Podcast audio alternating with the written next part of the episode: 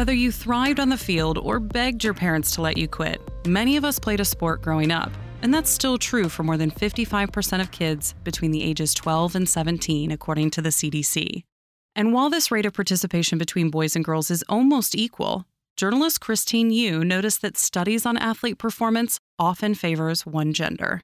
And as I talked more to athletes and researchers and experts in the field, really realized how little we know about female physiology as a whole.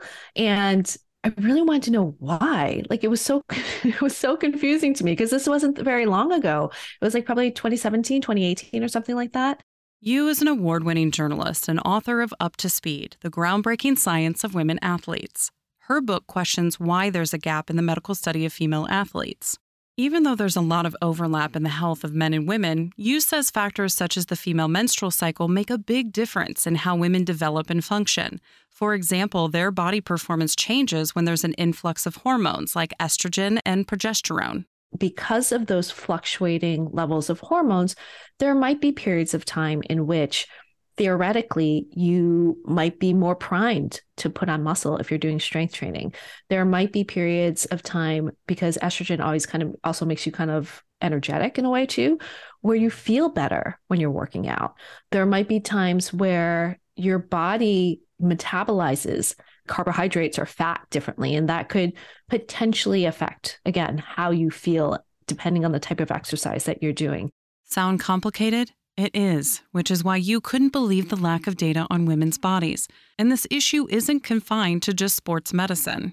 Dr. Nieca Goldberg is a cardiologist and clinical professor of medicine at New York University Grossman School of Medicine. She says that much of the public's knowledge on heart health is based on studies of men.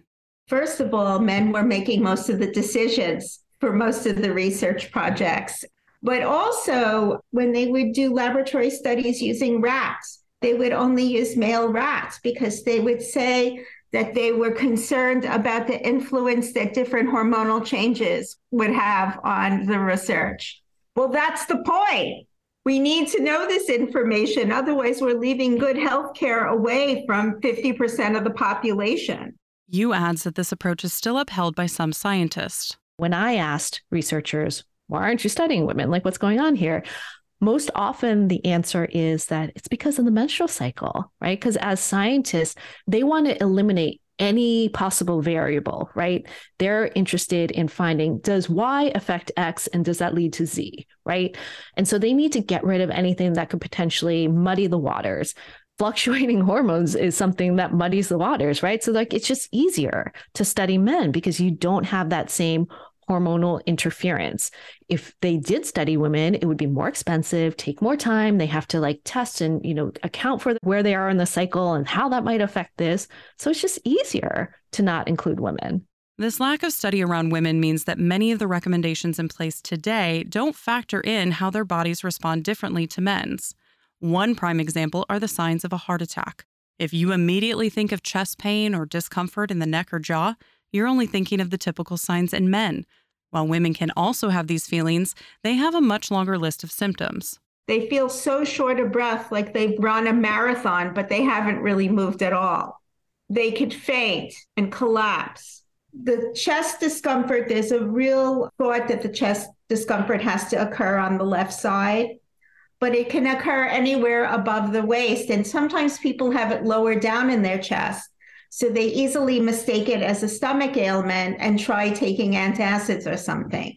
But possibly the biggest difference is that Goldberg says women feel mild symptoms about six weeks before they have a heart attack. Goldberg has been recognized as a pioneer of women's heart health for decades. She noticed early on in her career that more often than not, women weren't being heard. I remember when I was in my first job. I was asked to do a stress test on a woman who worked at my hospital. She told me the story that she had been to five doctors and was told a range of things like, you're stressed out, you need to relax. One gave her a prescription for Valium, another one told her to go on vacation.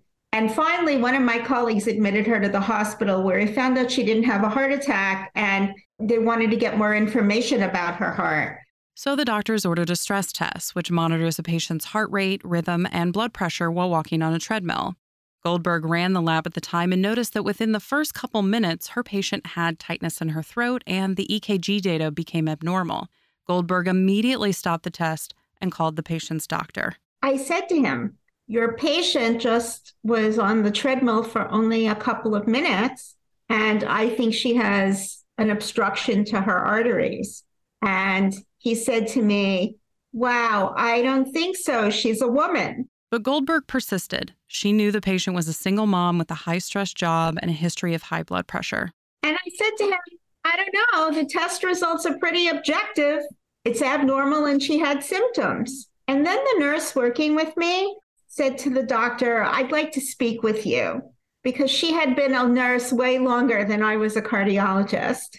And they had a conversation and he came out and he said, Nieca, I agree with you. She needs further testing. And she went on to have a coronary angiogram and she had a 99% blockage in the artery that supplied the front part of her heart muscle.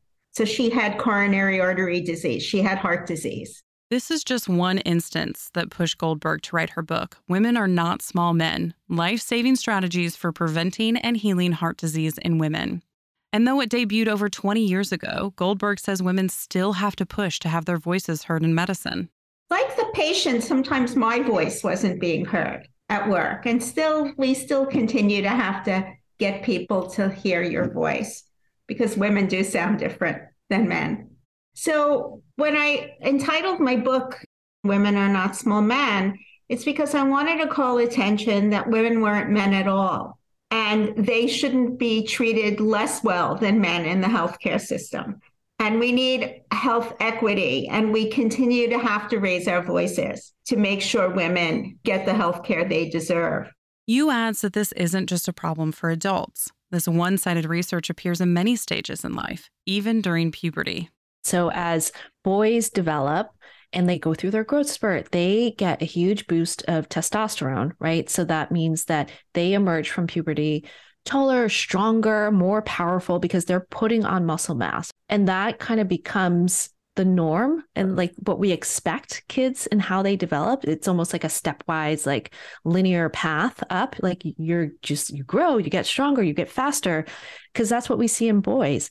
Whereas when we see in girls it doesn't quite look like that again because yes their bodies are growing in height but we're also adjusting to like widening hips and growing breasts and our different hormones are fluctuating in different ways meaning that their athletic progression looks much different than boys. Instead of a straight path, girls' performance dips and changes throughout their teen years.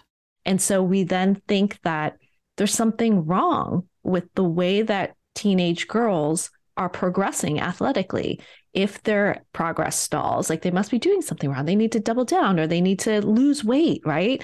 Like that's a big one. And so we do a disservice to girls, I think, when we just keep them or think about them in terms of only this one standard. Without proper research, women are left in the dark about their own health risks. Yu says new studies show that girls are more likely to suffer from overuse injuries, burnout, and major injuries like ACL tears. But are these increased risks due to the female body or a lack of preventative research? I think part of that is due to the fact that we don't understand girls' physiology really well.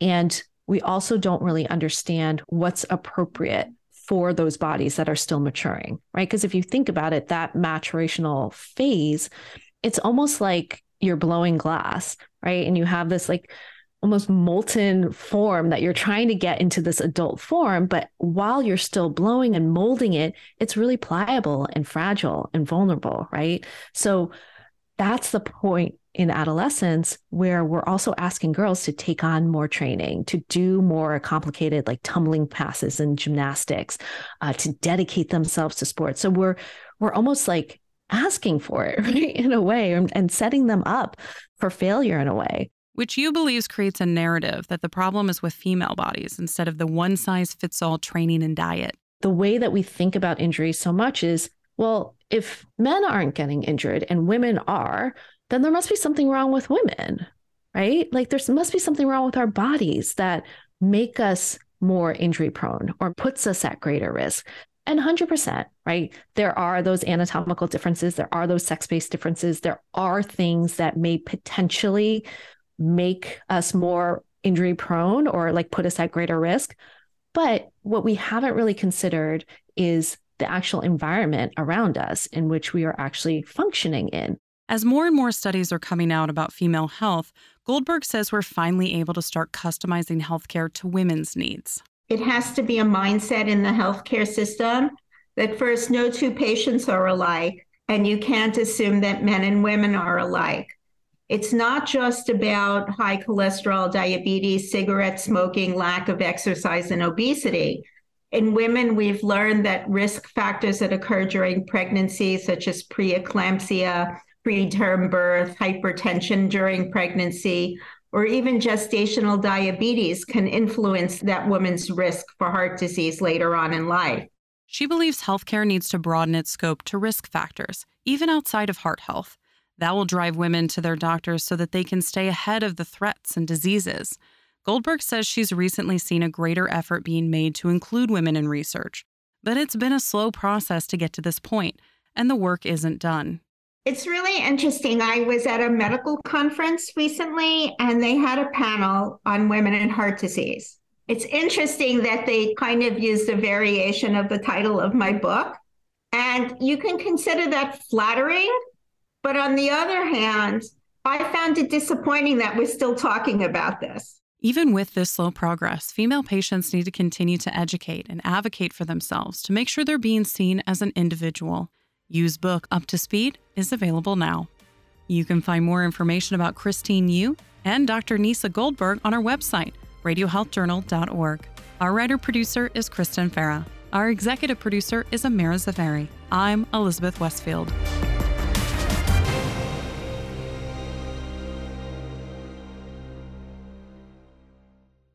Coming up next week on Radio Health Journal. You have brain fog or fatigue, we're going to give you some ADHD medication.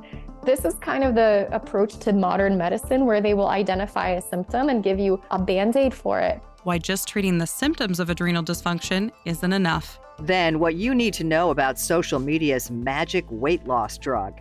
If it took somebody 40 years to gain to a certain weight, we're not going to take it off in three to six months. That's not how it works. All that and more on Radio Health Journal.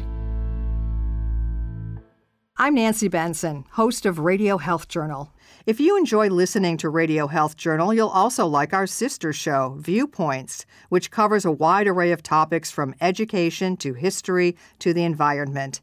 Here's a preview of what they're covering this week on Viewpoints. In most high schools in America, students have very little understanding of personal finance. It's not something that's been prioritized in American education systems. The importance of learning good money habits early on.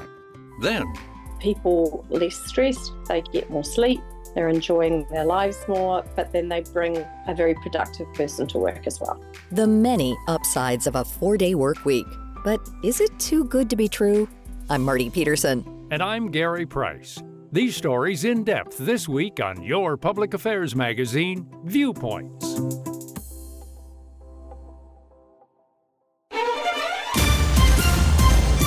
And that's Radio Health Journal for this week. Follow us on Twitter, Facebook, and Instagram to learn more. And check Apple Podcasts, Google Play, and Spotify for a library of past programs. Plus, you'll always find previous segments and information about our guests at radiohealthjournal.org. Join us again next week for another edition of Radio Health Journal.